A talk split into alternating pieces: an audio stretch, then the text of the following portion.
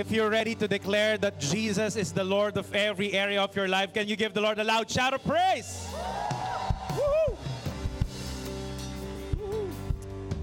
Father in heaven, I lift up to you every person in this place. May our hearts be set upon you.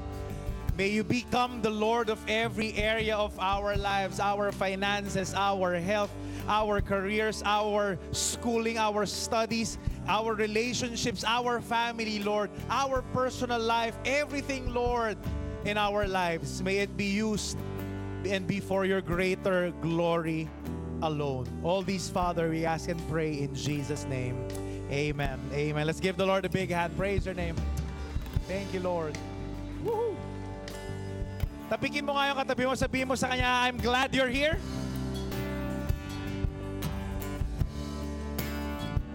Lalo na yung mga naligaw, nagpunta sa TCU, nagpunta dito. Meron bang naligaw, nagpunta sa TCU, taas nga ang kamay.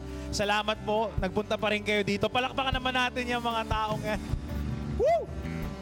That's faithfulness, commitment. Ayan. Alam nyo, naniniwala ako dito sa dito sa palipat-lipat natin ng venue. Alam ko matinding sakripisyo yan. Matinding inconvenience yan. Kaya nga, yan ang magpapa-holy sa ating lahat. Dahil imbis na mainis ka, di ba, tipigilin mo na lang, sasabihin mo, Lord, di ba, this is for you. And you coming in this place is a testament that you are faithful, you are committed every single week. Maraming salamat sa inyo. Palakpakan nyo nga ang bawat isa. Woo! Thank you, Lord. Kaya po tayo nalipat dito kasi meron pong ah, bakuna ng mga aso doon, ng anti-rabies yata. Parang gano'n eh, basta para sa mga aso eh. So kung doon kayo nagpunta, wala, hindi kayo makakapag-feast, pero may libre kayong bakuna. Yung ganyan. So pili na lang kayo. But I'm glad you are here. For those who, of you who are first-timers here in this place, can I see a raise of hands? First time umattend? Meron ba? Ayan, meron. Palakpakan natin sila. Welcome to the feast. Salamat sa mga nagdala sa kanila. For those of you who came in for the first time, my name is Brother Veldin Lim. I am the feast builder here. I'm the preacher here every Sunday. Our feast is the prayer gathering of uh, uh, founded by our leader, Brother Bo Sanchez, the best-selling author, and he preaches in PICC. I here preach in Feast Bikutan. And welcome to our spiritual family. May request lang ako sa inyo. Again, if you have been blessed by some quotes, you can put it on your IG stories or your Facebook stories and just tag our feast at Feast Bikutan or you can also tag me at Velden Lim. Today, we are starting a brand new series, bagong-bago. Ang title ng ating series ay Ways of the Saints. Ayan. How to be God's representative on planet Earth. Tingnan mo nga yung katabi mo. Mukha ba yung santo? Ayan. Naalala ko yung kanta dati. Ewan ko inabot nyo to yung banal na aso, santong kabayo, natatawa ako, hi hi hi hi. Di ba? Lahat tayo nagtatry maging santo. And I believe this is God's call for every one of us to be a saint. But before we dive into our talk, let's pray our favorite prayer here at the feast. Let's make the sign of our faith in the name of the Father, and of the Son, and of the Holy Spirit. Amen. Lift your hands and pray this with me together. Today, I receive all of God's love for me. Today, I open myself to the unbounded, limitless, overflowing abundance of God's universe. Today, I open myself to God's blessings, healing, and miracles. Today, I open myself to God's word so that I become more like Jesus every day. Today, I proclaim that I'm God's beloved, I'm God's servant, I'm God's powerful champion. And because I am blessed, I am blessing the world in Jesus' name. Amen. Let's honor God's word. Thy word is a lamp unto my feet and a light unto my path. I have a long intro for this talk, so may I request you to please be seated for a while? I'll introduce the series to you and this talk as well. Talk 1 is entitled Hagios. Sabi nyo nga Hagios. Grabe, ang weird ng mga title ng talk natin sa feast. Mama, explain ko bakit hagios. But my one big message for you today is this. I want you to read this, what's on the screen together. One, two, three, go. You're set apart for God's use. Alam nyo, ang inspirasyon nitong talk na ito, ay actually itong buong series na ito is yung app na Waze. Alam niyo yung Waze? Sino sa inyo dito nagda-drive or gumagamit ng Waze o kaya gumagamit ng Google Maps? Pero mas maganda actually yung Waze eh. Mas, mas ginagamit ng mga Pilipino yan. You see, itong Waze, alam nyo, 90 million drivers use this app all over the world. At paano ito nag-originate? In 2006, merong tatlong magkakaibigan from Israel. So sila ay mga Hudyo as well. And ang goal nila, magkakaibigan, is to help people arrive at their destination in the quickest time possible. Alam nyo, sobrang ganda nitong ways. In fact, nung 2013, itong Google, binili itong app na ito mula dun sa tatlong magkakaibigan na yon for 1.3 billion dollars. Grabe, no? Instant billionaire yung mga magkakaibigan na yon. Pero, ano ang genius nitong app na ito? Why does Waze work? It works because of two things. How many things? Kaya siya effective. Una, kasi it uses the map of the city. So yung mapa, ginagamit para ituro yung direction. And number two, it uses crowdsourced data. Sabi nyo nga crowdsourced. So saan ang gagaling itong crowdsourced data? Ito yung genius ng app. Galing ito doon sa mga users mismo. Tayo na mga gumagamit dyan. And because of that, real time, nalalaman natin what's happening on the road. Alam to ng mga gumagamit ng Waze. Minsan, pwede mong sabihin, i-alert mo yung mga iba, uy, may pulis doon. Huwag ka masyadong mabilis. Ganyan. O kaya, oops, parang bumabagal yung traffic. Tatanungin nung app sa'yo, Are you in traffic? So sasabihin mo, gaano ba ka, ka gaano ba ka grabe yung traffic? Light, moderate, or heavy? Sas, pwede mo rin sabihin, kapag ka lumiko ka, biglang no entry pala, tapos wala dun sa mapa, pwede mong ilagay doon na no entry dito or one way dito. At dahil doon, nabubuo yung data. At mas natutulungan yung mga tao na mapapunta dun sa kanilang destination at a faster time. And you see, this is so genius dahil sa tulong ng mga tao na pe-predict yung traffic situation. But here's the thing, nung unang lumabas yung Waze, hindi masyadong accurate. Bakit? Kasi konti pa lang yung gumagamit. Pero no, habang tumatagal, dumadami na ng dumadami. In, in fact, yung mga erong ibang makakilala, naglalakad lang, nagwe-waze pa rin para wag maligaw. And yung iba nag-aangkas, nag, naghahabal-habal, nagwe-waze pa rin sila para alam nila saan mas mabilis. And dahil doon, nagiging mas accurate yung data. Kaya bumibilis yung biyahe natin. Now, why am I sharing this to you? And anong connection nito sa buhay natin? I believe that all of us here, we are in a spiritual journey. Sabi nyo nga, spiritual journey. At kung gusto niyo mapunta dun sa ultimate destination ninyo, you need to do these two crucial things. Dalawang bagay. The first one is this. You need to use God's ways. God's ways. Anong ibig sabihin nito? Naalala ko nito, one time, usually pumunta ako Makati. Pagka meron akong trabaho, meron akong meet na client, and then one time, I was going to Makati. Usually, it takes me 30 minutes via service road from Paranaque papunta and via service road and SLEX papunta ng Makati. So, nag-plug in ako sa Waze ko. Sabi, nilagay ko, Glorieta. Pagka-type ko ng Glorieta, ang sabi doon, dumaan daw ako sa Naiya Road, sa may sukat. Tapos it will take me 45 minutes. Eh syempre ako sanay ako sa 30 minutes. Alam mo ginawa ko? Ah, sabi ko, bahala ka sa buhay mo. Dito ako sa SLEX dadaan. Dito ako sa service road. Alam nyo, ang ending, pinatay ko yung Waze. Di ko sinunod. Nagmagaling ako. Ang ending, na-late ako ng isa't kalating oras. Inabot ako ng dalawang oras sa biyahe. Bakit? Nasayang yung oras ko kasi hindi ko ginamit yung ways.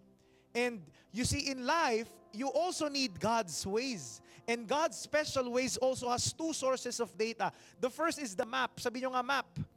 Yung map natin actually sa buhay is itong Bible. The Word of God. The Bible is actually a good life manual. You, meron na susulat dito about our dreams, about finances, about choosing the right spouse, about forgiveness, about happiness, about work. Lahat po, everything under the sun, lahat ng kailangan natin sa buhay natin, actually nandito na. And you see, ito ang problema, hindi lang natin masyadong binabasa. Tama ba? Sino dito sa inyo nagbabasa ng Bible araw-araw? Taas nga ang kamay. Ayan, meron, konti, iilan. Sino sa inyo dito nagbabasa ng Bible once a month? Taas ang kamay. Ayan, sino sa inyo dito nagbabasa ng Bible once a year? Taas ang kamay. Parang nabawasan na. Sino dito ang nagbabasa ng Bible? Sorry, sino dito alam nyo na merong Bible? Alam nyo kung ano yung Bible? Taas nga ang kamay. Ayan, mga katoliko nga talaga kayo. Ayan tayo mga katoliko. Eh. Basahin natin. Ay, sobrang ganda. Bakit? Life lessons, life manual. Numbers two is this. In order to use God's ways, we need crowdsourced data from users. At ano yun? It is the church. Sabi nyo nga, church. Oo, maganda itong map natin, itong Bible. It may bring us to our destination. But you also need the church to guide you. Kailangan merong tulong ng ibang mga tao. That's why God has blessed us with saints, small letter S, and saints with big letter S. Ano yung kaibahan ng dalawa? Small letter S na saints, ito yung mga taong, you, you it, this is your spiritual squad. Yung mga leaders mo, mga kaibigan mo, who are also Jesus followers at hinahatid ka, journeying with you towards Christ. Pwede mo sana, ang prayer ko ito, sana makita niyo yung spiritual squad nyo dito sa feast. Pero, ito ang bonus nating mga katoliko. Tanong niyo sa akin, ano? Binayaan tayo ng Diyos ng mga saints with the big S. And what are these saints? The big say, the big letter S saints are Jesus lovers who have been officially recognized by the church to inspire. Sabi nyo nga, inspire. To inspire us to love Jesus more. Meron tayong pwedeng gayahin. So meron tayong dalawang klase ng tulong. Yung Bible, tsaka yung simbahan, yung mga santo. Ito ang problema natin. Tanong nyo sa akin ano? Minsan para kayong ako. Para tayong ako. Meron ng ways hindi natin ginagamit. Bakit? Nagmamarunong tayo. Nandyan na yung guide, nandyan na instructions, susundin na lang natin. Pero anong gagawin natin? Didiskarte tayo ng sarili. At dahil dyan, napapahamak tayo. Merong isang kaibigan, ay nako, grabe, nasa maling relasyon siya. Klaro naman nasa maling relasyon siya. Sinasabi ng mga kaibigan niya, huwag ka na dyan sa maling relasyon na yan. Iwan mo na yan. Ginagamit lang yan yung katawan mo. Pagka, pagka nalulungkot siya, tatawagan ka para, para lang mag-meet kayo. Tapos pagkatapos nun, kakalimutan ka na yan. Babalik na yan sa girlfriend niya. O kaya babalik yan dun sa asawa niya. Pero siya, anong sabi niya? Nag-pray siya, Lord, sabi ng mga kaibigan ko, maling relasyon daw ito. Lord, give me a sign. So nagdasal siya, Lord, bubuklatin ko yung Bible ko. Saan, kung saan mo ituro, yun ang message mo sa akin. Pagbuklat niya ng Bible niya, pagturo niya ganon, pang! Nakasulat doon, Thou shall not commit adultery. Ang sabi niya, Lord, ulit-ulit, isa pa. So ulit na naman siya. Pag ulit niya, toink! Alam niyo, nakasulat doon, flee from sexual immorality. Ang sabi niya, Lord, wala bang ibang Bible? You see, my dear friends, yan ang problema. Ang sagot niya, eh, kasi mahal ko eh. Di ba kapag mahal mo, ipaglalaban mo kahit masakit? Si Jesus nga eh, namatay para sa atin dahil mahal niya tayo. Ganun. Ginamit mo pa si Lord na excuse. Pero ito, ito maganda. Pagpapatuloy mo pa rin diskarte mo. Tapos ang ending, heartbroken ka. Tapos kapag ka nasa harapan ka ni Lord, nagpe-pray ka, Lord, bakit ganito? Bakit, Lord? Bakit mo ako hinayaang masaktan? Kung ako si Lord, binatukan kita. Sinisi mo pa si Lord, eh ayaw mo sumunod. What's my point, my dear friends? Our lives are messed up when we refuse to follow God's ways and we choose to follow our ways. Amen? Tapikin mo katabi, sabihin mo sa kanya, use God's ways. Can I invite you to stand up? Number two, if you want to go to your destination, you need to know your destination. Saan ka ba pupunta? Alam nyo, ito ang good news. Ano yung sa akin ano? Di ba ang Waze, ipa-plug in mo yung destination mo, pero ito maganda sa Waze. Kapag ka sinuway mo yung direction niya, magre-reroute. Tama ba? Sasabihin niya, turn left, o kaya U-turn ka ulit, tas babalik ka, you missed a turn. Ganyan. Sasabihin niya yun. Ito, maganda ang ways. Kapag ka hindi mo sinunod, magre-reroute siya. Ganon din si Lord. Amen? Meron kang plano, pero kapag merong plano sa iyo si Lord, pero kapag di mo sinunod yung plano niya at dumiskarte ka ng sarili mo, you flee from Him, tumakas ka, lumayo ka sa Kanya, naligaw ka, dumiskarte ka ng sarili mo, alam mo sigurado maliligaw ka, pero ito ang maganda. Hahanap at hahanap rin siya ng paraan para makapar- makarating ka pa rin sa destination mo. He will look for you. He will pick you up. And then He will lead you back to where you should really go. Kaya sa akin, yung iba sa inyo dito, feeling nyo naliligaw kayo sa buhay ninyo ngayon. Let me tell you this, you came to the right place. And my prayer is this, today let God pick you up and put you back on the right track. Amen? Bakit? Because you were made by God for God. Kaya kanya hinahanap, kaya kanya binabalik because God made you and He made you and He designed us for Himself. Siya ang gumawa sa atin and sa dulo ng wala, sa dulo ng ating buhay, sa Kanya rin tayo babalik. Sa Kanya ka pa rin babalik. Tapikin mo katabi, sabihin mo sa Kanya, kay Lord ka pa rin babalik. Hindi sa ex mo, kay Lord ha.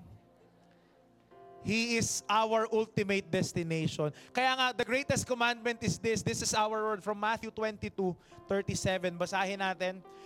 Together, love the Lord your God with all your heart and with all your soul and with all your mind. This is the first and greatest commandment. And the second is like it. Love your neighbor as yourself. Love your God with all your heart and mind and soul. I believe that's what it means to become a saint. Because pag nakita niyo yung isang santo, a saint is all about God. Tama ba? All the saints that we know, the moment they encountered Christ, their whole life, their whole actions, their sufferings, every fiber of their being is all about Christ. At yan po yung topic natin ngayon, Hagios. Sabihin niyo ulit, Hagios. Alam niyo po, didiscuss natin yung iba-ibang word, hihimayin natin iba-ibang meaning ng saint, and one meaning is hagios. Saint is actually, the word saint means to be holy. And holy in Greek is hagios. Hagios means set apart for God. Set apart for love. Ayan yun eh. You are set apart for God's use. Ito ang good news. Pinili ka at hiniwalay ka ng Diyos para sa Kanya. Pinili ka at hiniwalay ka para magmahal. Today, my dear friends, God is calling you to be a saint. You are set apart for God. You are set apart for His use. You are set apart for love. Amen? Love God with all your heart, with all your mind, with all your soul. Are you ready to be set apart for God? Let's come into prayer. Close your eyes, bow down your heads, put your hands towards your chest. Say this prayer after me Jesus, thank you for the gift of your word. Thank you for the gift of your church and for the gift of the saints. May I trust in your ways, and should I go astray, look for me and lead me back to you. This I pray. In Jesus' name, amen. Thy word is a lamp unto my feet and the light unto my path. Give the Lord a big hand. Praise you, Jesus. Speak to us today. As you sit down, tell the person beside you, you're set apart for God.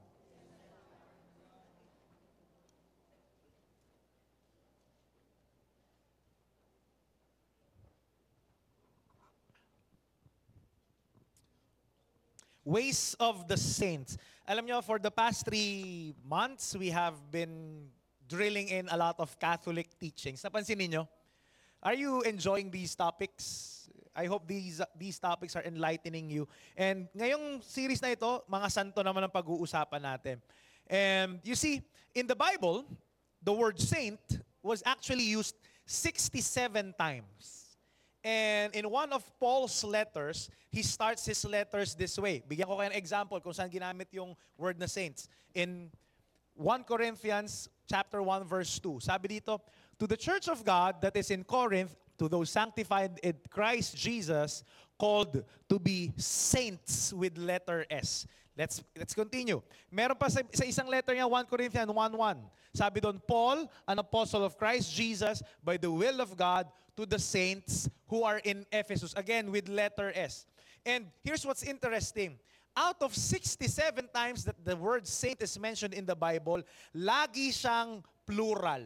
66 out of 67 times, it's always in plural form.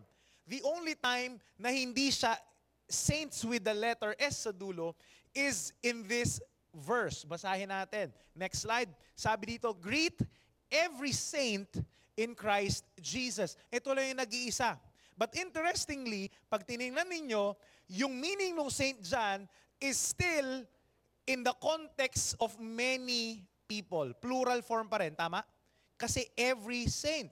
Meaning, ito ah, this is what is God would like what would, this is what God is would like to tell us today that every person in church in the body of Christ they were all called to be a saint lahat tayo if you are part of the church you are part of the body of Christ you're a saint tapikin mo katabi mo tingnan mo yan sabi mo sa kanya you're a saint sige ulitin mo parang hindi ka convinced sabi mo sa kanya you're a saint parang hindi ka makapaniwala, di ba? Kaya gusto ko magpakilala ka sa katabi mo, sabi mo sa kanya, Hi, my name is Saint, tapos yung pangalan mo, ha? Ready ha? One, two, three, go. Hi, my name is Saint. Nakita ko yung mga mukha nung iba, parang, Yee! Hindi ko kaya, di ba? Malas mo na lang kung Bernard pangalan mo. Hi, my name is Saint Bernard. Parang aso lang, di ba? Yung mga mukha niya parang, Saint, Saint Velden, parang ah, ay, awkward. But it's the truth. And in this series, we are going to study the word saint in its original biblical language. Itong series na ito, hihimay natin sa tatlong talk. Talk 1 is entitled Hagios. The word saint is also Hagios. Talk 2, the word saint is also Tselem. And talk 3 is also Kenosis. Ayan. Ngayon ang pag-uusapan natin yung Hagios. You are Hagios, meaning you are set apart. Pinili ka, hiniwalay ka, binukod ka. Naalala ko nung bata ako, sa bahay namin, merong ang tatay ko meron siyang sariling coffee mug.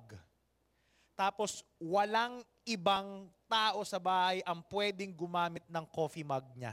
Hindi ko alam kung ganyan yung mga tatay ninyo. May sarili kang favorite mug o kaya kahit na ano sariling... Basta, meron siyang bagay na hindi pwedeng gamitin ng kahit na sinong anak.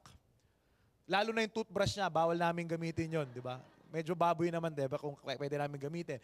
Pero, you see, ang sabi sa amin ng nanay ko, ito, binukod para sa tatay ninyo, sa daddy ninyo. Siya lang ang pwedeng gumamit yan. It's set apart for his use. And you see, what it means to be holy is actually to be set apart. Pinili ka ng Diyos. Binukod ka, hindi para sa mundo, kundi para sa Kanya. You are set apart for God's use. You were chosen. Sabi nyo nga, chosen. And interestingly, I would like us to reflect on how Jesus selected and chose his first disciples. Ay, ang ganda nitong storya na ito. In Matthew 3, 13 to 15, this is the first time when he chose his disciples. Here's what happened. Then Jesus went up a hill and called to himself the men he, ulitin nyo nga, the men he, the men he, they came to him and he chose 12 whom he named apostles. And he said, I have chosen you to be with me. He told them, I will also send you out to preach, and you will have the authority to drive out demons. Let me give you the context of this Bible verse. Alam nyo, nung panahon ni Jesus, normal na ang isang tao meron siyang disciple. But here's the thing, ang panahon ni Jesus, nung panahon ni Jesus, ang normal is yung disciple, siya ang pipili ng kanyang discipler. Siya ang pipili ng kanyang mentor. Siya ang pipili ng kanyang idol. At lalapit siya doon, pwede ba kitang maging, pwede mo ba akong, pwede ba akong maging disciple mo? I wanna follow you. But Jesus has other things in mind. When he chose his disciples, he was the disciples were not the one who chose him, he was the one who chose them. And interestingly, here's how he chooses his disciples. Alam nyo, base dito sa binasa natin na Bible verse, merong dalawang nature. Ilang nature? There are two natures of our saintly calling. First is this. When we are called by God, you are set apart for a unique purpose. Sabi nyo nga, unique. Clarify lang ah. Tayong lahat mga Kristiyano, we are all called to be saints.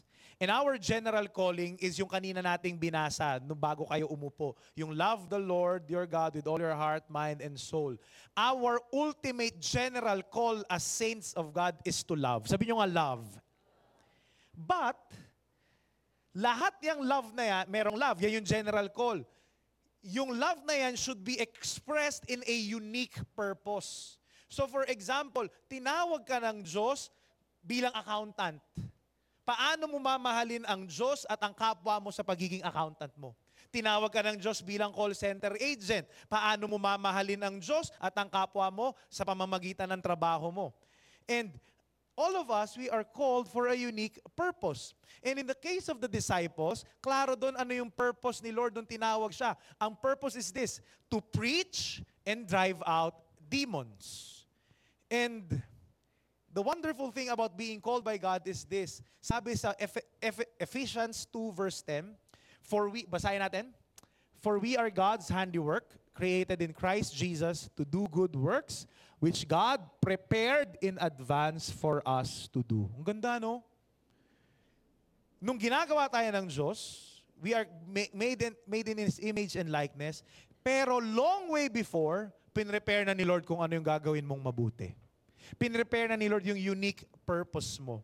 When God made you, He already prepared the good works you are going to do. I, Velden Lim, even before I was born, God knew in His mind that I will be a preacher. I will be a spiritual leader to Feast Bikutan. I will be a husband to my lovely wife and a father to my little boy, Zion. It's the same with you. God knew that you will be at that company, holding that position, holding that job, handling many people in that company. God knew that you are going to be the mother of that five na makukulit na mga bata na antitigas ng ulo. God knew that you are going to be the wife, you are going to be the husband of your spouse. Na minsan masakit sa ulo at feeling mo hindi mo na kayang ma-take. Gusto mo nang ipamigay. And you see, tinawag ka ni Lord dyan. Pinwesto ka niya dyan. Long, long way before alam niya, you are called to be that. For that specific kind of role. Kaya nga ang Diyos, He has gifted us differently. Why? Tanong niyo sa akin bakit? Mas walang gana pa dyan. Yan, bakit? God gifted us differently with different talents and blessings so we can bless the world differently. Why? In the greater scheme of things, each of us have a role to play. Dito po sa feast, bigyan ko kayo example. Some are gifted with music. Nandun sila sa music ministry. Yung iba kumakanta, yung iba sumasayaw. Some, they are gifted with money, with, with finance. So nandun sila sa finance ministry. Some are gifted with praying and being contemplative. Yung, yung sobrang tahimik, pero mga ganun tao eh. Yung, ah, tapos na yung buong feast, andyan lang pala siya. Hindi na namalaya. Bakit hindi siya nagsasalita? Sobrang introvert niya. Nandun pala siya sa intercessory ministry, nagdadasal siya the whole time. Some people, they are gifted by God with warm and great smiles and sobrang extrovert nila, sobrang charismatic nila. Nandun sila sa warmth ministry. Pero ako, anong role ko? Preacher. Biniyayaan ako ng Diyos nung gift na yon. Bakit? So I will become the preacher at the feast. And you see, hindi naman pwedeng lahat tayo dito preacher. Yung sino na makikinig, sabay-sabay tayo nagsasalita. The reason why the feast is flourishing, kasi lahat tayo may kanya-kanyang gifts, may kanya-kanyang roles, and we are using it for God's greater glory. Amen? Kaya pag tinignan mo yung mga santo, lahat sila may iba-ibang calling. Yung iba, theologian. Yung iba, they help the poor. Yung iba, they heal the sick. Yung iba, naguhugas ng pinggan. Ang isa sa mga paborito kong santo, ito si Saint Bonaventure. Ayan. Alam nyo, si Saint Bonaventure, ang, ang storya ni Saint Bonaventure, yung Santo Papa, i-elect siya bilang kardinal. Tapos, ang galing, nung bago siya, so sabi nung Santo Papa, dun sa mga bishop niya, punta kayo Saint Bonaventure. Tapos, sabihin nyo sa kanya magiging kardinal siya. Nung nandun na siya, ang mga kardinal kasi binibigyan ng ano eh, ng, alam niyo ito yung meron silang red na hat, na parang bishop's mitre. Basta gano'n, meron silang yung red na cap na gano'n, yung pantakip yan ng mga panot ng mga bishop eh. Y- Yan, talaga ang use niyan talaga, para hindi makita na kalbo sila. But, eh, so, papunta na doon, alam nyo, nung pagpunta doon ng mga, nung mga bishop kumakatok sa kanya, si Saint Bonaventure naguhugas ng pinggan. Alam mo, sabi nito Saint Bonaventure, mamaya na po, dyan lang po muna kayo. Hindi pa po ako tapos maghugas ng pinggan. I'm called by God to wash the dishes at this time. I will finish it first, then I will attend to you after. Ang ganda. Kaya, he is the famous dishwashing saint. At alam nyo, his path to holiness was dishwashing. Kaya ang ganda nung sinabi niya, sabi niya, the best perfection of a religious man is to do the common things in a perfect manner. A constant fidelity in the small things is a great and heroic virtue. Brothers and sisters, we are created for a unique purpose and calling. Tinalaga ka ni Lord dyan, sa kumpanya na yan. Nandyan ka siguro, yung iba sa inyo siguro, sawang, sawang sawa na ako sumagot ng mga tawag dito sa BPO na ito.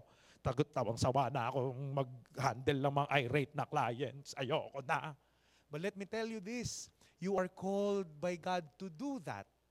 And that is your path to holiness. God is also there. Maybe you are, sometimes, ikaw ay isang nanay, meron kang bata, wala ka na ibang ginawa, kundi maglinis, magpadede, wala ka ibang ginawa, kundi magpalit ng mga diaper.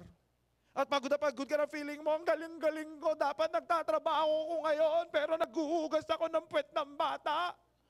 And let me tell you this, God is calling you to be in that moment, to be faithful in that small thing, and that can be your path to holiness, to sainthood.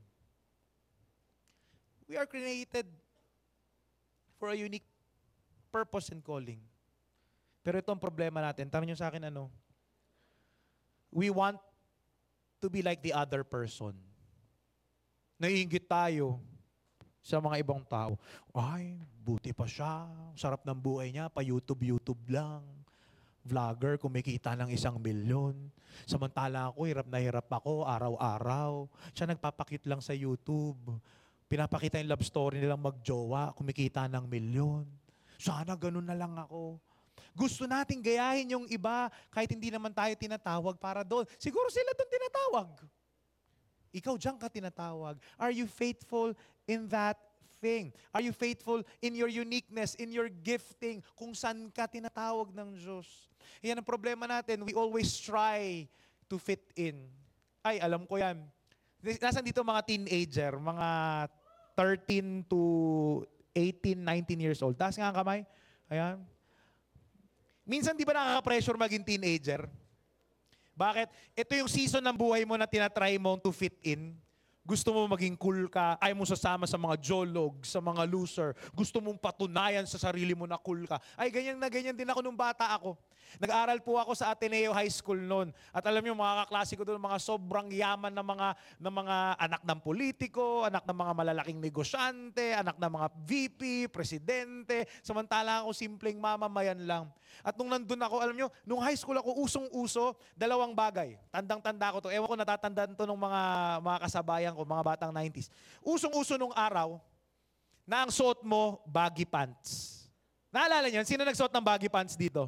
Sige nga, elephant pants. Yeah, yung, alam yung elephant pants? Yung, yung kasya yung tatlong tao dun sa isang leg ng pantalon. Tapos hindi lang yung elephant pants, yung elephant pants pa, hindi eksakto. Dapat yung sobra dun sa ano, yung sobra sa, sa sapatos mo.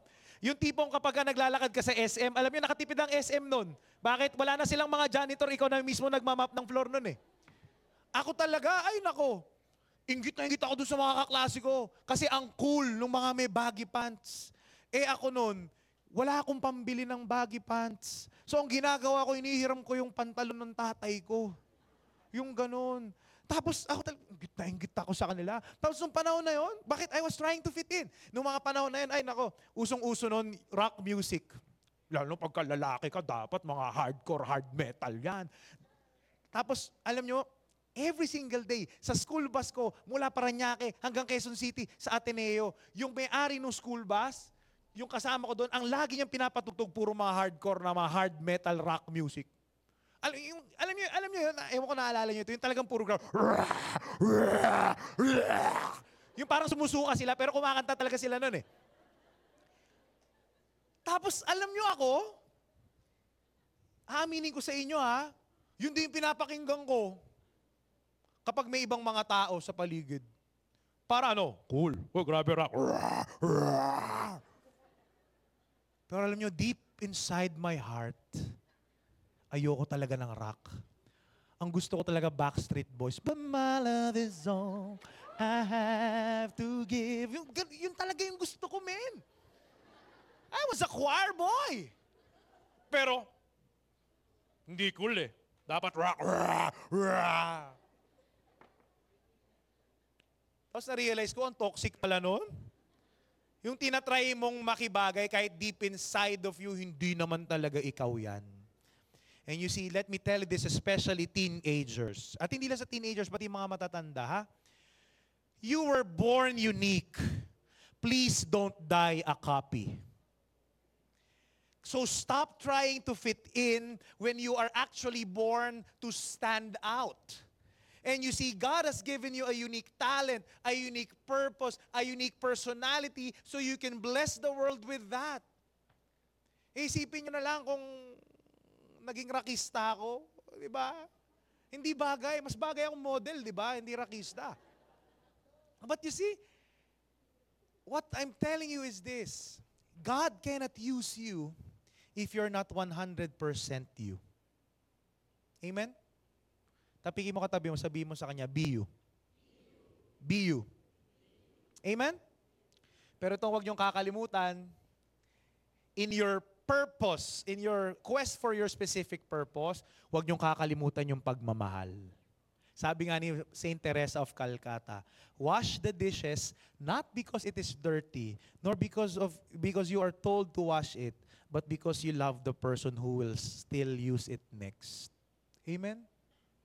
So whatever God is calling you to do, do it with extraordinary love. Amen. You're set apart for God's use. You are set apart for love. Number two is this. Our nat- the nature of our saintly calling is this. Ito maganda. You are set apart despite of your weakness. Ganda, no? Yan ang mga santo. At ito nakakatu- nakakatuwa sa process ng selection ni Jesus sa mga disciples niya. Jesus, ang purpose niya for the disciples is to preach and to drive out demons, do miracles. But interestingly, Jesus chose fishermen, Jesus chose a rebel, a greedy tax collector, and one even betrayed him. How come Jesus did not choose the experts of the law, yung mga Pharisees, yung mga religious people, yung mga rabbis, yung mga miracle workers? Kaya kung titingnan mo yung line-up ng Gilas, ay, ng ano pala, ng... Pangit kasi nung line-up ng Gilas eh. Yung pag tinignan mo yung line-up ng, ng disciples, pag iisipin mo, wala ito, bagsak ito. Hindi pwede itong preacher. Fisherman nga yan eh. Ano bang alam niyan? Di ba? Ang alam lang niyang sabihin, pss, pss, pss, pss, pss, pss, pss. yung lang kasi fisherman nga yan eh. But you see, why did Jesus choose people who have totally no idea about preaching and driving out demons? Simple lang ang sagot. Basahin natin. Because Jesus called to himself the men he alam nyo bakit niya pinili yung mga unworthy na tao na yon? Simple lang. Kasi gusto niya. Trip niya lang. Bakit ka pinili ng Diyos maging nanay niyang anak mo na yan? Bakit ka pinili ng Diyos maging boss dyan sa kumpanya niyo na yan? Bakit ka pinili ng Diyos para mag-serve dito sa feast? Bakit ka pinili ng Diyos sa kabila ng kakulangan mo? Alam mo kung bakit? Huwag ka na magtanong kasi isa lang ang sagot. Hindi dahil sa magaling ka, kundi dahil sa gusto niya. gusto niya. Yun lang. Kaya ako ang preacher ng Fish Bikutan, hindi dahil sa magaling ako. Kasi gusto lang niya. Pwede namang iba eh. Pero gusto niya. Pero alam niyo itong maganda, dahil gusto niya, alam niyo magkaiba kasi yung nag-volunteer ka, Brother, pwede ba ako maging fish builder sa Bikutan? Ako na lang ang preacher. Pag nag-volunteer ka, uh, pwede. Pero alam mo, iba kapag pinili ka. Pag pinili ka, gagalingan mo. Bakit? Kasi hindi ka naman worthy. Hindi ako worthy para maging preacher dito. Kaya bakit? Gagalingan ko kasi pinili ako ni Lord. Pwede namang iba. Wala akong karapatan. Kasi hindi ako nag-apply para dito. Pinili ako. Kaya ginagalingan ko. Ikaw din pinili ka.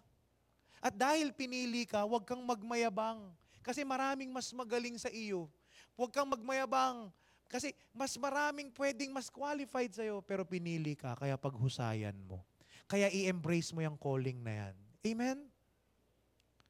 Kaya minsan tayo, we are called to be saints at minsan nagtataka, ako hagios, ako set apart, ako pinili, called to be a saint. No way. Ang lagi natin sinasabi, I am not worthy. Hindi ako karapat dapat. And here's the thing, we question if we are worthy to be called a Christian. We, we question whether we are worthy to be called a servant, a leader, a father, a mother, a husband, wife, etc., son, daughter. But you see, when you doubt and when you have this feeling of unworthiness, more often than not, this paralyzes us and derail us from truly living out the calling of God in our lives.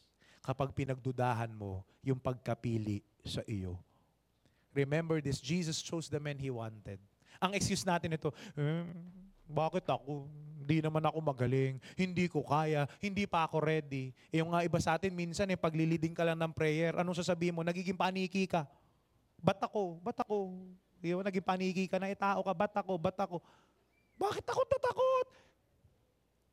Pinili ka kasi gusto ni Lord. And let me remind you of this. Ganun ang expertise ni Lord, ha? Jacob was a cheater. Peter had a temper. David had an affair. Jonah ran from God. Peter denied Jesus. Paul was a murderer. Gideon was insecure. Miriam was a gossiper. Martha was a warrior. Thomas was a doubter. Sarah was impatient. Elijah got depressed. Moses stuttered. Zacchaeus was too short. Abraham was too old. Lazarus was dead. But you see, my dear friends, out of all these unworthy people, God chose them. Why? Because God does not call the qualified, He qualifies the called. He qualifies the called. At ganun din yung mga santo natin. Si St. Augustine, he was a womanizer. He was a party boy. Kaya mga magulang dito ko yung mga anak ninyo, party boy, baka mamaya maging santo yan. Pagdating ng araw, wala ibang ginawa kundi pumarty, gabi na umuwi. Ay nako, Baka maging santo yan. And he was the greatest theologian all, of all time. Kasama nila St. Thomas Aquinas. Another saint, Saint Angela of Foligno. She was vain. She was materialistic adulteress. And she is also a gold digger. Ginagamit niya yung kagandahan niya para mang gold dig. Ay, hindi pa, noon pa man uso na ang gold digger.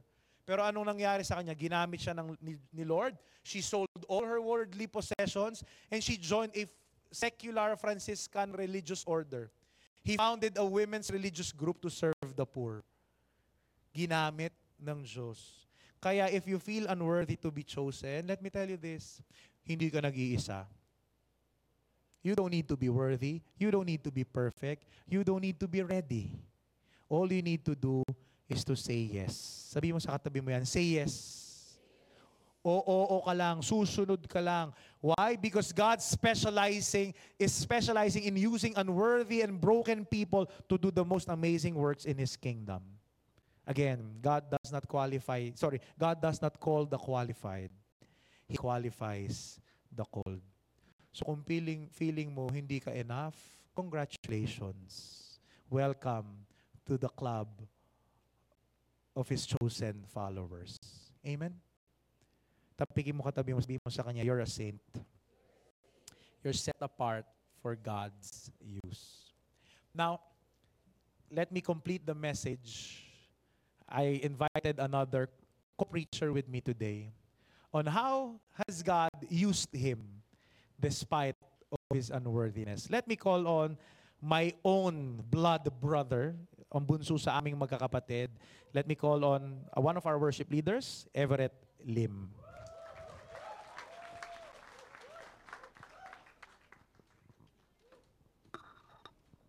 Okay, good morning, everyone. Okay, um, before we start, can you just tap the person beside you at sabihin mo, What's up, Saint? What's up, Saint? Ayan, nakikita kayo ba? Nakikringe pa rin. Yak! Saint? Ako? But for others, here's my prayer for you today. That sana all maging saint tayo here in this place. Yes? Sana all maging saint. So, for some of you, maybe you're asking, paano ako magiging saint? Eh, ang totoo, kaninang umaga nga lang eh. Gusto ko pa nga matulog pa eh. Gusto ko na lang di pa pumunta dito sa feast eh. Lalo na kanina sa TCU nga ako napunta eh. Tinatamad na nga talaga ako pumunta dito sa totoo lang eh. And maybe for some of you, you are saying, you have a lot of reasons. Maybe you're saying, sobrang naka ko kaya brother, paano ako magiging saint? Napakarupok ko eh. Pag sinabi sa akin, samgyup tayo, G, milk tea tayo, G. 'Di ba? Ganun tayo, ganun kadali tayo. Ganun karupok tayo sa pagkain, sa samgyup salamat, sa milk tea, maging mang inasal pa yan. Yes. But you know, today maybe you are feeling that you are not worthy. Maybe you're saying that I am not worthy. But let me tell you this you are worthy. You are worthy. Why? Ask me why. Because you're already good, because God made you good. You're already good, because God made you good. So before I share more about myself, I'd like to know, meron bang hindi pa nakakakilala sa akin dito sa place na to? Can I see a raise of hands? Meron ba hindi nakakilala sa akin? Ayan, meron mga konti-konti. Kala ko pa naman sikat na ako. Kala ko pa naman sikat na ako. But anyway, sige, for those who don't know me, sige, I'll introduce myself as well. Ayan, so I am Everett Lim. So this is me. Ayan, oh, di ba? Parang nagpa-pictorial ako eh. Nung nalaman kong magsasalita ako ngayon, pictorial tayo guys. Let's go. Diba? Ganun yung sabi ko agad. So I'm Everett Lim. Just a background, I work as an HR practitioner. I've been working since 2015. And currently, I'm working as a corporate trainer for a bank. So enough about my work. Currently, I'm also serving Him. I've been serving God since I was in first year high school. So first year high school ako siguro mga 3 years ago lang yon. Recently lang yun eh. Sobrang bata pa. Okay, but for those who are doing the math, I've been serving since first year high school ako back in 2008. So ganun katagal na ako naglilingkod kay Lord. So you know, here at the feast, I also lead. Uh, here at the feast, I also serve as one of the music ministers. I am part of the music ministry, I, and from time to time, I also lead worship here at the feast. So you might say right now, ang bait naman pala ni brother. Nasa stage lagi, kumakanta, nagli-lead ng worship, hashtag goals nga yan si Everett kung tutuusin eh. But no. A lot of times, I would still feel unworthy. Kung meron man akong common sa mga saints na binanggit ni Kuya kanina, I know that I also have that I still have my imperfections. And right now, ano yung mga imperfections na yon? So let me tell you a secret now. Can I tell you a secret? My secret is, seloso ako. Seloso ako, inggitero ako, at mahilig ako mag-compare. Sabi nila may sakit ako yung comparisonitis daw. Alam niyo yung comparisonitis? Yung lagi mong kino-compare sarili mo sa ibang tao. Yun yun eh, comparisonitis. So you might ask me now, kanino ako naiinggit? Sa kanila. Sino ba yung apat na yan? Yan yung mga kapatid ko. So just to give you a rundown, first, let's start with Ate Lyra. Siya yung panganay.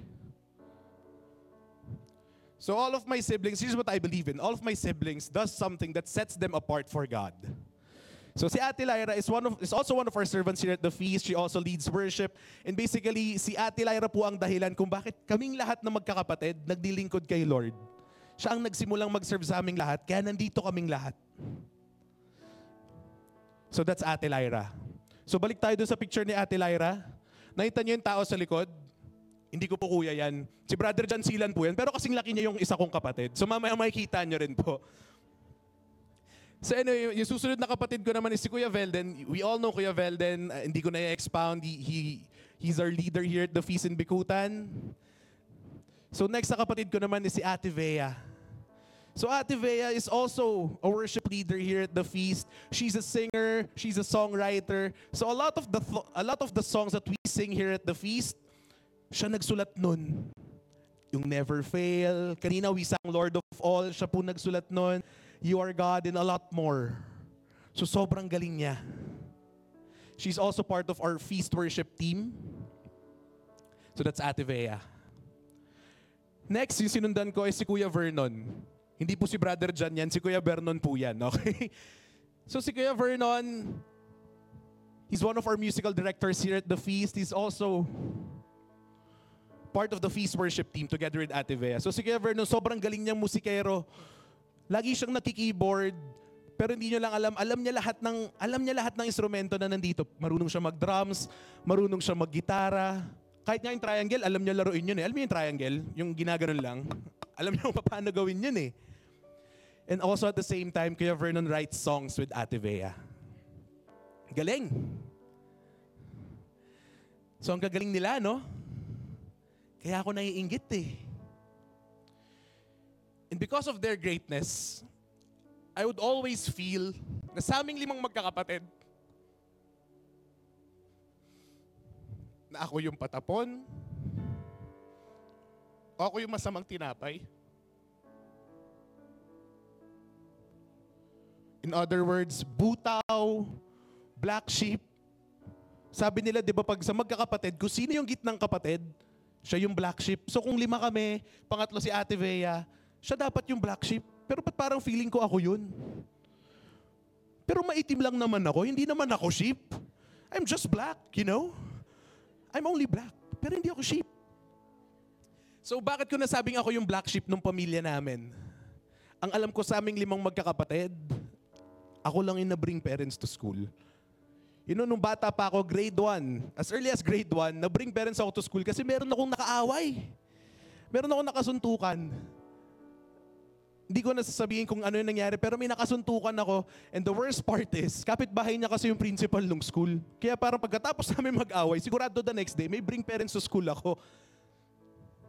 And also, not, nung high school din ako, there's also an instance wherein na bring parents to school din ako. And nung pag, pagdating ko ng college, I still had a lot of failures. Like, I failed college classes. Hindi ako gumraduate on time eh. So right now, let me tell about this story. So gusto ko, I wanna shock you, okay? Gusto ko makita yung shock sa mukha niyo. ha? Paano yung shock? Paano yung shock? Patingin. Yan. Okay, mamaya, mamaya gusto ko makita yung shock sa mukha niyo. You know, one of the classes that I failed nung college pa ako is religion. So who would have thought, di ba? Religion. So I've been serving since 2008. Tapos nag-fail ako ng religion class. Ang weird, di ba? But you know, when I failed that class, hindi ko sinabi sa pamilya ko yon. Kasi natatakot ako. Natatakot ako na, natatakot ako mapagalitan. Because I always felt that I had to prove something dahil bata pa ako. Oftentimes, I would usually think, siguro, kaya ako nagsiserve dito sa feast, kaya ako kumakanta, kaya ako nagli-lead ng worship, dahil kapatid nila ako. Kasi ang gagaling nila, so sinama na lang ako. Ganun yung naramdaman ko minsan, na dahil lim ako, kaya nakakapag-serve ako ng ganito. And oftentimes, this question, this thought would always bother me. Na kung hindi kaya ako naging lim, will I still be serving Him this way? Let alone, maglilingkod pa rin kaya ako kung hindi ako naging lim? And another thing why I would always feel unworthy aside from the greatness of my siblings is that meron kasi talaga akong sakit. I have this skin disease. I have um, what you call atopic dermatitis. Wow, di ba? Atopic dermatitis. Ano yun? Ang social pakinggan. Pag pinasimple, skin asthma. Pag tinagalog, galis. Galis aso. So meron po ako nun. Sobrang dami ko nun. Um, I've been battling skin asthma since I was in grade 3. Hindi na siya nawala-wala. So sobrang dami ko nun, lalo na sa legs ko. So ang dami kong, alam mo yung sinasabi na may barya sa legs nung mga bata pa kayo. Hanggang ngayon, ganun pa rin ako eh. Alam mo yung tipong pagka sa jeep, merong pag lumapit sa akin, kya, pembarya kya. Alam mo yung ready ako lagi, ito. Ito pa, oh. ilan pa. So I'm always ready. And you know another story, alam niyo nung But I learned how to embrace this sickness. I learned how to be okay with this sickness. You want to know why? Because there are saints around me in the form of my siblings. You know, kaming kaming magkakapatid, ang form of ang terms of endearment namin or ang love language namin is asaran. Hindi kami hindi kami touchy, hindi kami mayakap. It's more of asaran kami. Yun talaga ang love language namin. So much so, na alam nyo ba, nung kinasal si Kuya Velden tsaka si Kuya Vernon, di ba usually yung bridal march? Ring bearer, yung nagbabato ng flowers sa ganon. Usually bata gumagawa nun, di ba? Alam niyo ba nung kasal ni Kuya Velden tsaka kasal ni Kuya Vernon, alam niyo kung anong role ko? Ako po yung coin bearer. Pero hindi coin bearer tawag nila sa akin, coins bearer. Kasi marami daw akong barya sa legs. So yun yun. And because of that, because of this sickness, I would usually ask, Lord, bakit ako? Why me? Porket pag ginawa mo akong pogi, ako agad. Para tipong magka, maging magka-level man lang kami ni Kuya Belden. Kasi yung pogi ko eh. Ewan ko ano nangyari sa kuya ko eh, no? Baka yung iba nga sa inyo nagulat. Baka yung iba sa inyo nagulat. Kapatid mo si Brother Belden? Yung pogi mo ah. Ano nangyari sa kuya mo? But you know, kidding aside, maybe you're feeling wor- unworthy right now. Maybe a lot of things are bothering you. But in spite of all those things, you are still good because God made you good. Can you say this? I'm worthy. And here's the thing no matter how ugly, dirty, and unworthy you see yourself, you're still good. You're still good. Praise the Lord. And you know, though unworthy, God has, God has been so gracious to me. He has been so gracious enough to call me and serve Him here at the feast. And it has not been easy. Hindi, siya, hindi madali mag-serve dito. Day in, day out. Ilang taon na rin ako nagsaserve dito. Hindi siya madali. But God has been gracious enough to send me saints with a small letter S. God has been gracious enough to send to send me saints to guide me in our journey here at the feast. You know, when I first started leading worship, I didn't do it alone. Hindi naman ako mag-isa nun eh. I was coached. And I was mentored. And sino yung mentor ko? It's none other than Brother Oying Isidoro. So, you know, here's the thing. Kagaya nga ng sabi ni Father kanina, we should learn how to share. And thankful ako kay Kuya Oying because he shared with me knowledge on how to lead worship, what to say, what to pray for. So if you're gonna look at the post, yan po si Ate Lyra, August 2015 pa po yan. So that, that was my first time na nag-lead ako ng worship. So can you imagine it has been four years that I've been doing this, that I've been leading worship here at the feast. But nowadays, you might say, four years mo nang ginagawa yan, memorize mo na yan eh. Kahit nakapikit ka, kaya mong gawin yan eh. But you know, to be honest, from time to time, nararamdaman ko pa rin yun. Yung alin, na unworthy ako. Na hindi pa rin ako magaling. Usually, I would ask myself, Lord, may nalilid pa ba ako papunta sa'yo? O baka nagiging distraction na lang ako para makita ka ng mga tao dito? And you know, whenever I would have those thoughts, I would usually be silent. I would just stay silent and pray. Stay silent and pray. Then in the middle of my prayer, I look back at this moment. So this was posted last January 2018. So this was shared by my father. So God has been gracious enough to call me to lead worship not just here in the Bikutan area but also in our Feast Alabang district. So there was this one time last year wherein I led worship sa Feast Bellevue PM po natin. My dad wasn't even there. Pero shinare niya yung Facebook live ng, L- ng Feast Bellevue PM. And if you're if we're gonna read this caption, overjoyed to see my youngest son lead worship at the Feast Bellevue. God is good. He called all of our children to serve. Praise be to God.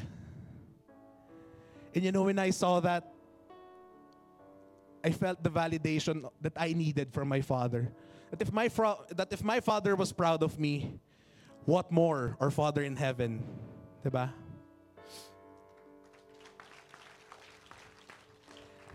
And if we're gonna look back doon sa sinabi niya, unang sinabi niya, overjoyed. And that at the latter part, sabi niya, He called all of our children to serve.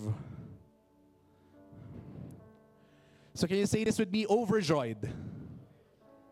And He called all of our children to serve. Kaming lima, we were called to serve. Overjoyed. But let me tell you this hard truth right now. The truth is, our God is also overjoyed. Why? Because you are here. Because you are here. God is overjoyed that you are here. And lahat tayo, He called all of us, not some, not many, not konti, lahat, all. He called all of us here in this place. We are His saints.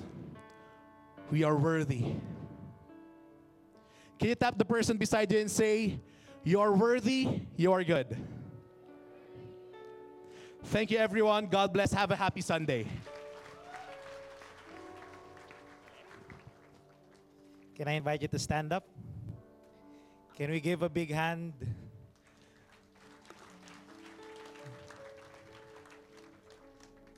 To the least good-looking sibling of all. Palakpakan natin. Sige, palakpakan natin si Everett.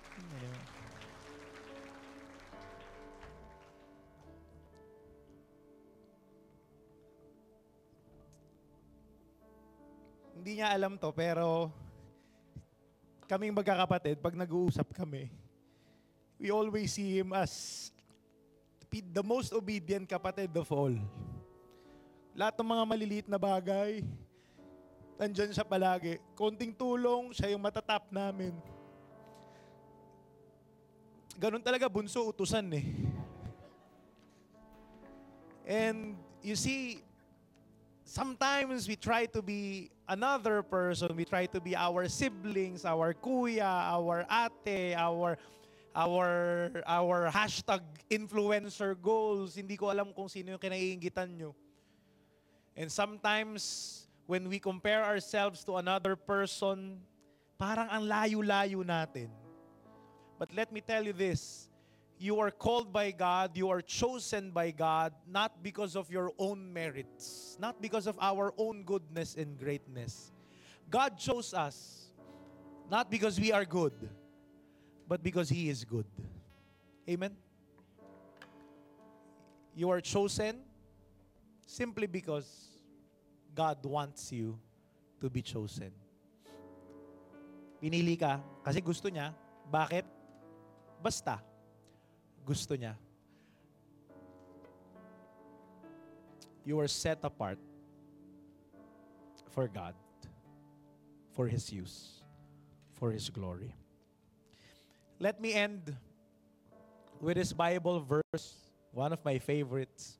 Sabi ni St. Paul, 2 Corinthians 12, 9 to 10. Basahin natin. My grace is sufficient for you, for power is made perfect in weakness.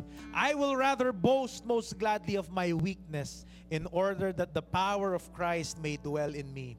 Therefore, I am content with weaknesses, insults, hardships, persecutions, and constraints for the sake of Christ. For when I am weak, then I am strong. Do you feel weak today? Do you feel unworthy? Let me tell you this the good news is this. Then you can experience the power and strength and mercy and grace of God in your life. Can I invite you into prayer? Close your eyes, bow down your heads, lift your hands like this as a surrender to the Lord. Let me pray for you. Father in heaven, I lift up to you every person in this place, O Lord. We know, O God, that most of the time we feel unworthy. We compare ourselves to other people. But Lord, we just want to thank you for today. You reminded us that you called us to be saints, that we are hagios, that we are set apart. Pinili mo kami, itinabi, ibinukod because you have a great plan for our lives. And though we may feel unworthy, and though we feel that we are too short, too too ugly, too too bad, too sinful, too unqualified, oh Lord. Thank you, Lord, for reminding us that you are a God who chose us because you believed in us. And so today, we lift up to you, we surrender everything that we are. Lahat ng kulang sa amin, Panginoon, isinataas namin sa iyo. Punuan mo kami. Whatever it is that we are lacking right now, we trust that you will meet us where we are and you will fill us with everything that we need so we can be used for your greater glory, so that your plans for us will unfold. This we pray in Jesus' name. Amen. Come on, sing to him. Let this be your prayer. Worship him now. Declare this.